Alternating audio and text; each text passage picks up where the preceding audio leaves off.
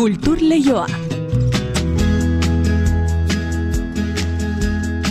Eneritz gorrotxategi arratsaldeon. Arratsaldeon inigo. Euskal Herriko Bertsolari Txapelketako finalerako guztia pres dagoela esatea kaso gehiegi izango da antolatzaile gentzute gaituzte, baina finaleko finalerako orkezpen ofiziala egina dago. Mm Zortzi bertsolariak eta antolatzaileak guztiak elkarrekin gaur iruñean. Hori da. Eta gauza interesgarriak esango zituzten jakina. Bai, bai, bai, eta horiek biltzeko asmoa badaukagu, baina lerroburu nagusienak azpimarratzekotan, ba, amairu mila lagun eh, batuko direla, lehenengoz Iruñean, Nafarroarena, Nafarroan egingo den final haundi horretan eta hori guztiak behar bezala ba, bideratu alizateko eta behar duten laguntza ba, emateko. Iruronda berrogeita hamar laguneko lantalde izango da, prest dagoeneko ba, bertaratu behar denak interesa baldin badu autobusa non eta noiz mm hartu behar duen hori ere ba, zabaldu da webgunean, bertxezal elkartearen webgunean eta informazio hori konsulta gai dago hainbat goarrekin osatu duten txostena ere bai, kontuan hartzeko gauza ugari baita daude, jende bai. asko da, mairu mila lagun, mairu mila bertso zale, denak bertso egarriz eta bertso gozez, eta horiek eh, asetzeko, ba, zortzi bertsolarien lanaz gozatzeko pronto izango da Nafarroarena, eta beberaien sentipenak, eta asmoak, eta hoien berri, gero emango dizugu. Ederki ba, Eta Nafarroarenako holtzatik Donostiako holtzetan izango den eskaintzari ere erreparatu nahi diogu gaur Donostiako neguko arte eszenikoen eskaintza aurkeztu berri baitute. Eta holtza aipatuta kontatu nahi dizuegu Gasteizko udalbandak abonu denboraldiko hirugarren kontzertu aurkeztuko duela mugarik gabeko estetika izenburupean egingo da bihar arratsaldeko zazpiterrietan Gasteizko printzipal antzokian izenburu horrekin musikaren mugak lausoak direla ere kutsiko du Luis Orduñaren esanetara jardungo duen Gasteizko udal musika bandak. Beste musika kontu batzuk ere izango ditugu gaur izpide, demode kuartet taldeko bikide espero baititugu ba, datozen minutuetan durangoko azokan izan berritan, ia eskuartean dituzten proiektuen berri ematen diguten, eta etorkizunera begira nazioarteko bira baten berri ere, ia ematen diguten. Galdetuko diegu nola ez zer moduzkoa izan den aurten durangoko azoka, baina azoka kateak itxi ostean badakizuen martxan jarraitzen duela, zu non handa egitasmoaren bitartez. Euskal Herrian zehar, kulturaren plaza bizirik izango da, gaurtik urtarrilaren zazpira bitarte. Egun da hogeita amabi liburu saltokitan izango da durangoko altxorrak topatzeko aukera, eta horietako berrogeita bos saltokitan, lehenengoz, Euskarazko liburu aurkezpenak ere izango dira ekimen honen barruan. Barratxaldeko ordu biak eta hogeita amasei minutu ditugu ekin egun ba, Santa Lutzi eguneko kultur lehioari. Ez zer baino lehen ordea, arratsaldean deizula guzti guztioi. Kultur lehioa zabaltzeragoaz, Euskadi irratian.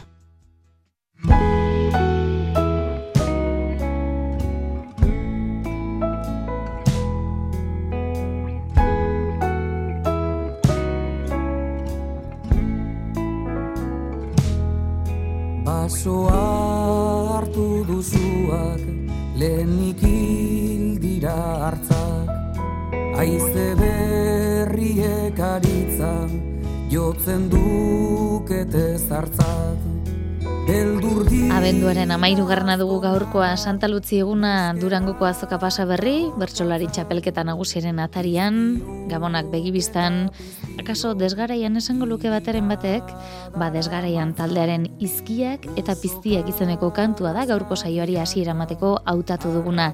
Jon Gurrutxaga hotzean Markel Derreparaz eta Xabi Agirre Zabalaga gitarran ekaina altzola basuan, Karekoitz Ortiz de Bilal bateklatuan eta Pero Iparragirre bat baterian ari garela entzuten lan honetan oian lizaso izan dute soinu teknikari eta jonan ordorikak egin du masterizazioari dagokion lana. Hau ba desgaraian taldearen izkiak eta piztiak.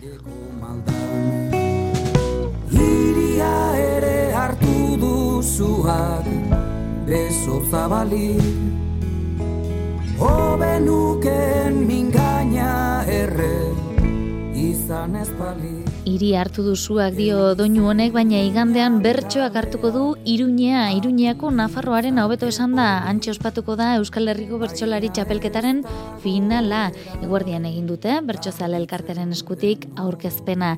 Zortzi bertsolariak bertan zirela, dena pres da bertsolaritzaren maratu irako mezu politiko zein kulturale indartsuak utzi dituen aurkezpena, alde batetik Iruñean egiteak duen esanai azpimarratuta, bestetik lehenengo aldiz hiru emakumek parte hartuko dutelako. Aurkezpeneko xetasunak patxi irigoienek emango dizkigu. Barakaldoko bek aretoa atzean utzita bertsolari txapelketaren finalak Iruñeko Nafarroa arena hartu du bertsoaren etxe erraldoiean bihurtzeko. Amairu mila bertsozale espero dira igandean, printza politiko zein kultura lugari dituen finalean. Kezka ugari sortu duen txapelketaren amaiera da bertsozale elkartearen zat. Alde batetik pandemiaren ondotik bertsozaleen erantzuna beroa izanen otezen zalantzak zeuden, eta bestetik plazako egungo aniztasuna txapelketan zehar nola islatu. Gontzal agote bertsozale elkarteko kidea. Txapelketa hau plazan gertatzen ari diren gauza askotako isla izan dela. Nolabait, plazaren errealitatearen eta nistasunaren isla izaten ari dela aurtengo txapelketa. Bai bertxokeran, bai gaien helduelekuetan, bai ertzak bilatzeko maneretan, bai bide berritzaileak urratzean, ekarpenak egiteko aleginean, gaitegian eta norberaren begirada lantzean. Holtza gainean Aitor Mendiluze, Alaia Martin, Amets Arzailuz, Beñat Gaztelumendi, Joanes Ilarregi, Maialen Lujanbio, Nerea Ibarzabal eta Sustrai Kolina. Martin, Ilarregi eta Ibarzabal lehenengo aldiz gainera. Besteak entzuten asko gozatu dut eta kantuan ere izan dira gozatzeko tarteak. Gozatzeko momentuk egon du diela, baino baita izerditan eta kopetetik botatzeko are. Posizugarria, e, asko ikasi dut txapelketa ontako hiru saioetan. Aldi berean lehen aldiz Iruñean eta lehen aldiz hiru emakume holtza gainean. Orain arte txapelketan zehar entzun ez dugun egungo txapeldunaren gogo eta Maialen Lujanbiorena horren bueltan igaro da. Baditula esangura nahi bada politiko fuerte batzuk, asteko iruñan izatea finala, eta bestetik dudari gabe lehenengo aldiz hiru emakumezko hariko geralako kantuan, eta uste dut horrek esangura politiko handia daukala. Saiatuko gera kontestu hortan e, edukiz eta balio artistikoz eta bertsoz jazten igandeko festa. Txapeldunari txapela nor jantzi ere zeresana ematen duen afera izaten da, bertsozale elkarteari eskeinitakoa ere omentzeko modu bat izan ohi da, bada urten Iñaki Muruaren ardura izanen da. Dena behar bezala atera dadin, irureun eta berrogeita mar lagun inguruko taldea pres dagoia da, eta iruñera joateko autobusen ordutegi eta geltokiak ere bertsozale elkartearen webgunean kontsulta daitezke dagoeneko.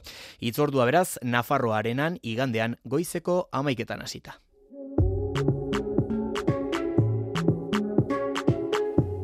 Baudazkeneko kulturritzordu esanguratsuenetik, bagoaz neguko programazioa begiratzera, Donostia Kulturak artestenikoen neguko programazio orkestu baitu, urtarrilaren bian abiatuko da, egoren kontzertuarekin eta martxoan amaitu Franz Schuberten zikloko emanaldiekin. Nazio artetik etorriko dira, Donostiara, Tinderstrik, Interpol eta Musical Box musika taldeak, eta antzerkiari dagokionez, bertako proposamenak izango dira nagusi, tartean, enaiz inoiz Dublinan egon, eta bretxa mila zortziun da amairu lanen estrenaldiak besteak beste hainu agirre kontatuko diu.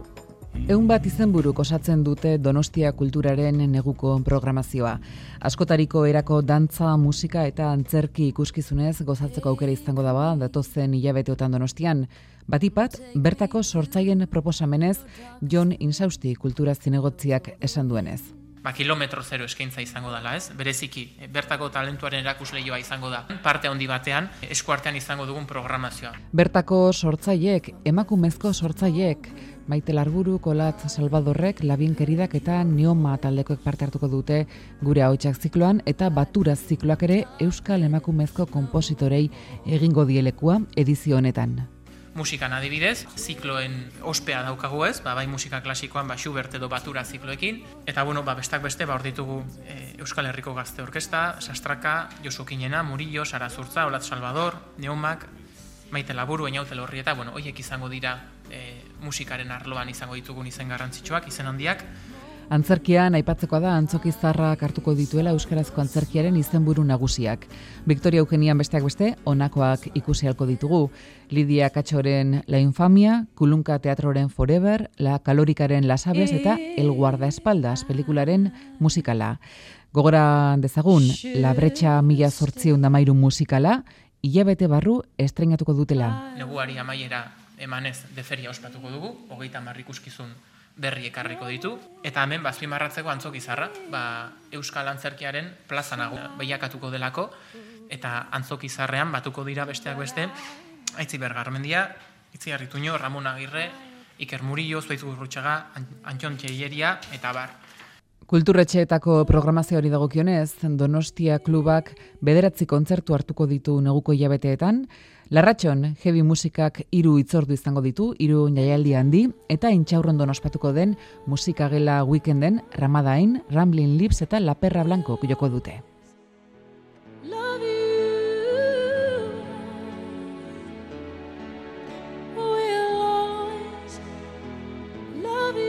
Aurrera begira jarri, baina eguneko itzorduei ere begiratu behar diegu, zinegilen elkarrizketa sailaren barnean, suro filmaren banbalinetan sartzeko aukera izango baitute gaur koldo mitxelen ara joaten direnak. Bere zuzendariaren eta ekoslearen bitartez, Mikel Gurrea eta Laura Rubiola urren ez urren. Filmaren ekoizpenaren kronika izango da nola bait eta esperientzia osatzeko proposamen bezala aurkezten da. Iker Zabala kontatuko digu.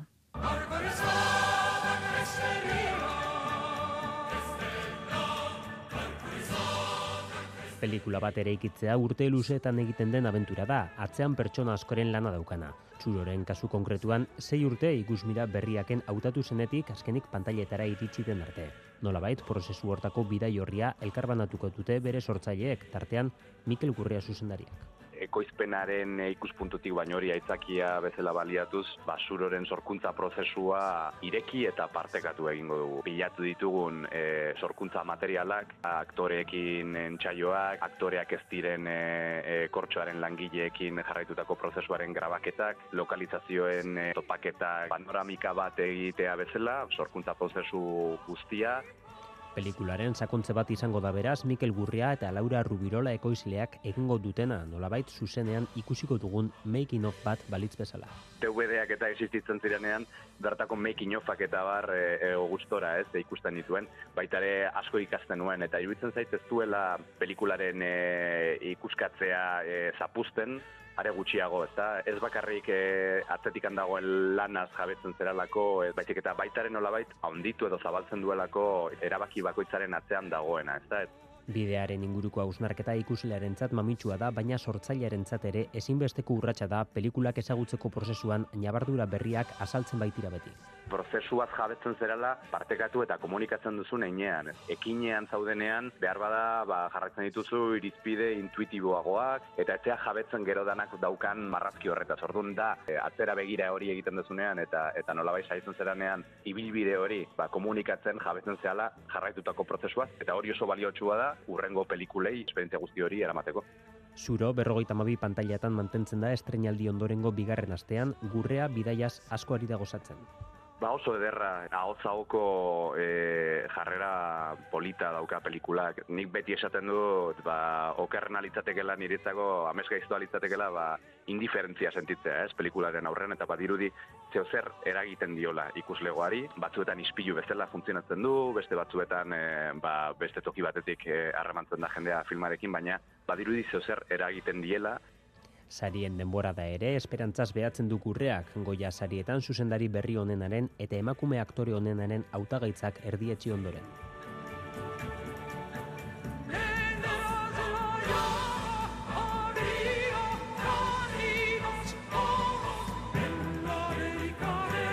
Eta gazteizera joko dugu, udal musika bandak abonu denboraldiko irugarren kontzertua aurkeztuko baitu mugari gabeko estetika izenburuarekin, hainbat estilo uztartzen dituzten obrak eskainiko ditu musikaren munduan ere mugak lausoak direla erakutsiz.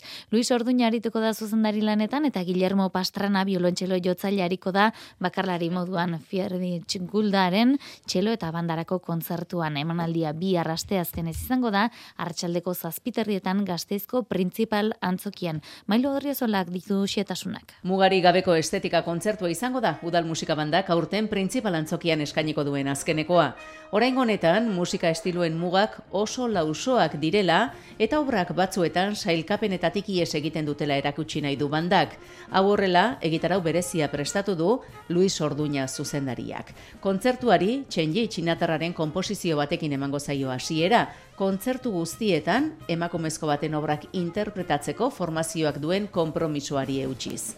Txenjik mendebaldeko musika tresnen bidez, ekialdeko kulturara eramango duen zulegoa. Bigarren obra estrenaldia izango da bandarentzat Gines Martinez Bera musikagilaren jaseandoa konpas obra. Musika klasikoaren mugak gainditzen dituzten soinuak aurkezten ditu obra honetan eta jasa eta flamenkoa uztartzen ditu bandarentzat. Eta hirugarren obra Friedrich Guldaren txelo eta bandarako kontzertua da. Bakarlari gonbidatua Guillermo Pastrana txelo jotzailea izango da. Berak aitortu du lau mugimendu dituen lan honetan badirela bi bereziki teknikoki oso zailak direnak ikusgarriak oso hori bai, tarte batzuetan improvisazioa ere izango delarik. Mugarik gabeko estetika gazteizko udal musika bandaren eskutik, printzipal antzokian.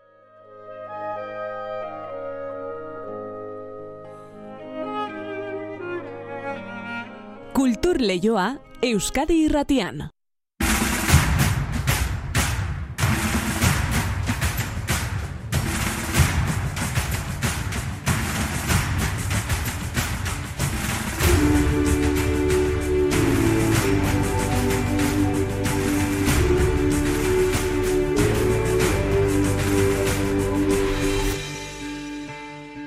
Musika kontu heldu behar digu segida, baina ez dago aurkezpen ponpoxoen beharrik, eurak duten izaera berezi eta errepika ezin hori deskribatzeko nahiko delako euren izena esatea. Ahotsa maixutasunez bihotzak eta gorputzak dantzan jarri, eta herri barrea bere latera eta kutsatzen diote aurrez aurre begira duenari. Gurekin ditugu de mode kuarteteko Joli Pascualena, Joli Pascualena, eta Santi Romano, arratsaldeon deizuela bioi. Arratxaldeon. Modu zaudete ongi? Sarrera polita, eh? Bueno, es que zuen irri barrea ikusten da, luze zabaletik antzematen Venga, da. ja, besten. Eskerrik asko. Durangoko azokako bestondo ez dakit badauka zuen, edo pasaden, edo aztu zuen dagoeneko.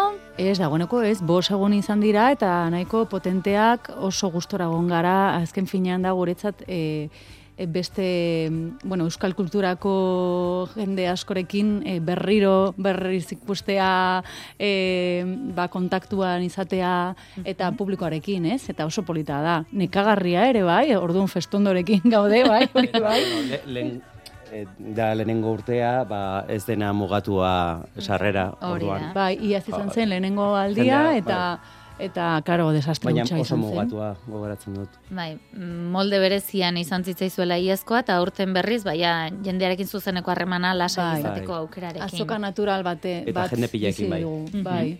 E, ez dakit, zer eraman duzu, zein da, izan da zuen e, altxortxoa, edo zuen mm, orain arteko lan guztiak bueno, Bueno, eraman dituzuen motxilan. Egia esan, aurten ez dugu ezer berririk sortu, baina iaz e, bai kutsia subidea Isabel musikalaren diskoa, eta porrutata, ez porru ez patata, ipuin musikaren, e, osea, musika ipuinaren bat, diskoa ere bai, guk sortutako kanta guztiak dira, eta, bueno, iaz oso gutxi ikusi ziren, ba, aurten ja jarri ditugu, han e, berrienena, eta demode kuartet beste e, demode kuartet taldearen beste lau diskoak ere sartu ditugu eta Beraz, eskaintza zabalarekin joan zarete, Bai. izan ere esan duzu ez duzuela ezer berri sortu, baina plazaz plaza edo aretoz areto edo mm, ikuskizunez ikuskizun, aritu zarete gelditu ere egin gabe. bai, bai. da. Eskerrak hori egia dela eta iaz ere pandemian pandemia barruan ere bai, ba, bueno, e, sorte daukagu eta eta bueno, oso eskertu gaude. Gutxi da zu bidea Isabel aipatu duzu, Joli, baina eh, akaso hori da zuen orain arteko lanik eh, preziatuenetako bat ekarri duen sariarengatik esango dugu?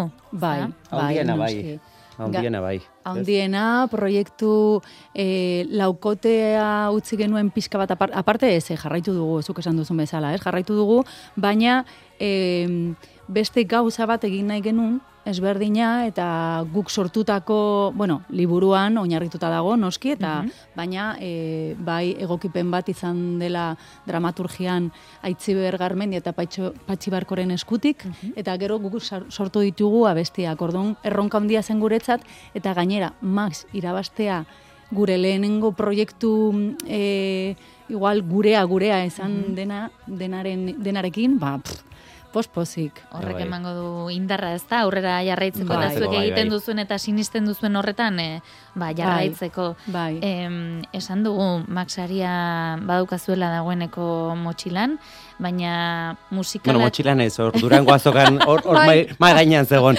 Hori da, zuen eh, kurrikulumean esango Bai, dugu. bestela, bai, esan da. bai, bai. Tira, em, musikalak egiten hasteak beste bide batzuk eh, jorratzeko ate ere iriki dizue, edo momentuz, e, ba, demodek bere oiko bersioan jarraitzen du eta tarteka musikalen bat izango dugu.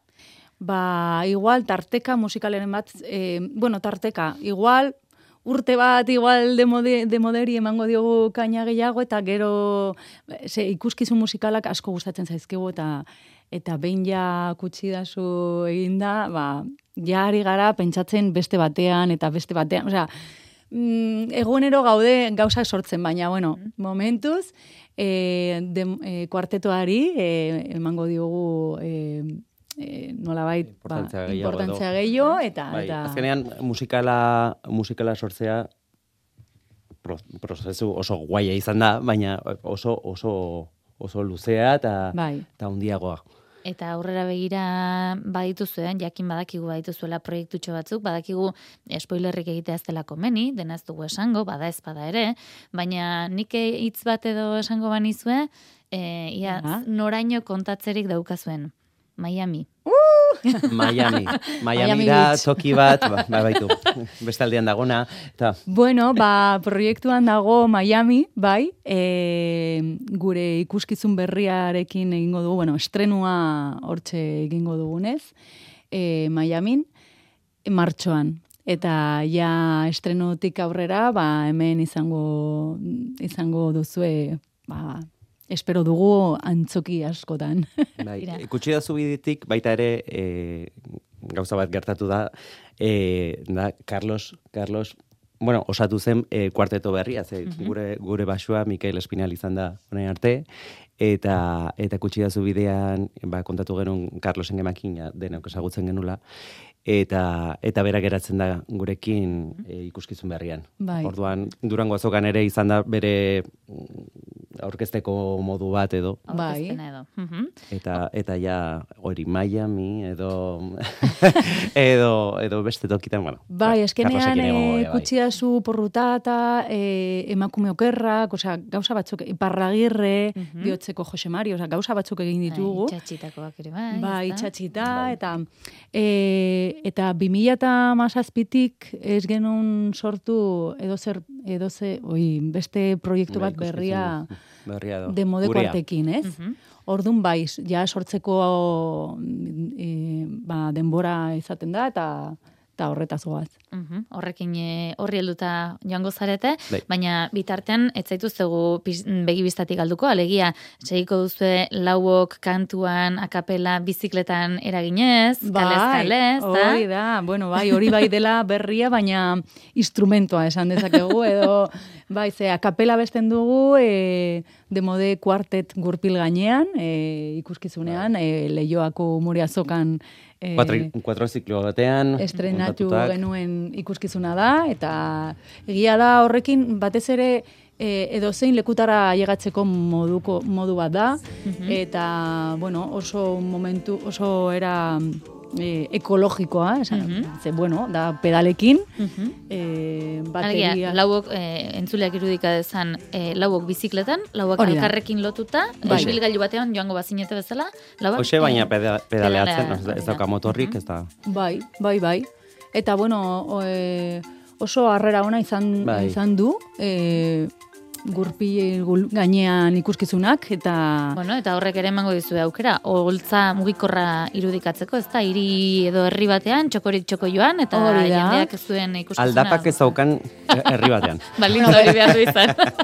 bueno, bestela bultzatzeko gurekin. Bai, Bestela egiten dugu hori. Jetxi eta hola, abesten nola. Bai, eskatzen dugu laguntza eta, Bai, eta listo. Bai. Ba, Baina oso urbila da jendearekin eta bai, Mhm. gustora egiten dugu. Baina egia da hori abestiek e, dia ba, beste ikuskizunetik ateratak Mhm. egiten ditugu normalean ba orain goazen beste plazara eta hor egongo da Broadway eta orain goazen beste bebe plazara eta egingo dugu festa eta egiten ditugu como Bai, Hola, lau, lau txoko kontzert- ezberdinak, e, euskal kantak, e, nazioarteko kantak, e, musikalak eta disko modukoak. baina zuk esan duzun bezala da formatoa desberdina baina Bai. bai ikuskizun Bai. bueno, abestiak berdinak. Ikusten dugu es, eskubete lan daukazuela, proiektu ezberdina badituzuela, estreinua esan dugu martxoan Miamin, ia hemen ere ba, kontatzen dugun kulturleioan aurrerantzen ere, ba, demode kortetek eh, arrakastaz jarraitzen duela, eta ikuskizun berriak estreinatu eta estreinatu ari zaretela, eta sariak ere baldin badatoz, ba, gustura kontatuko ditugu.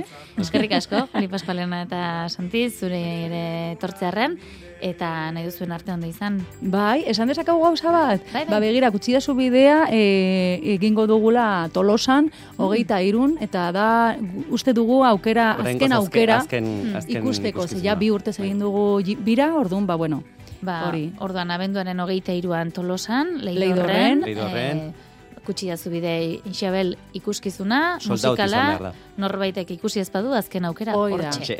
Ba, estimatzen dizugu hori esan izana, eta esan dako aurren arte ondo izan. Eskerrik Eskerrik asko.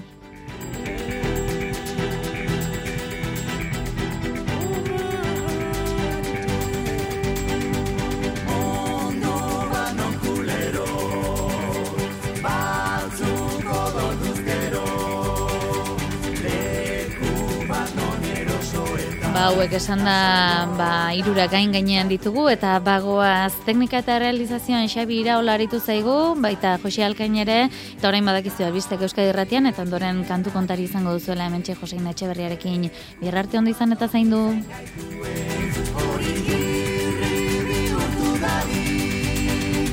Mundu bat non elkarrekin amets urrun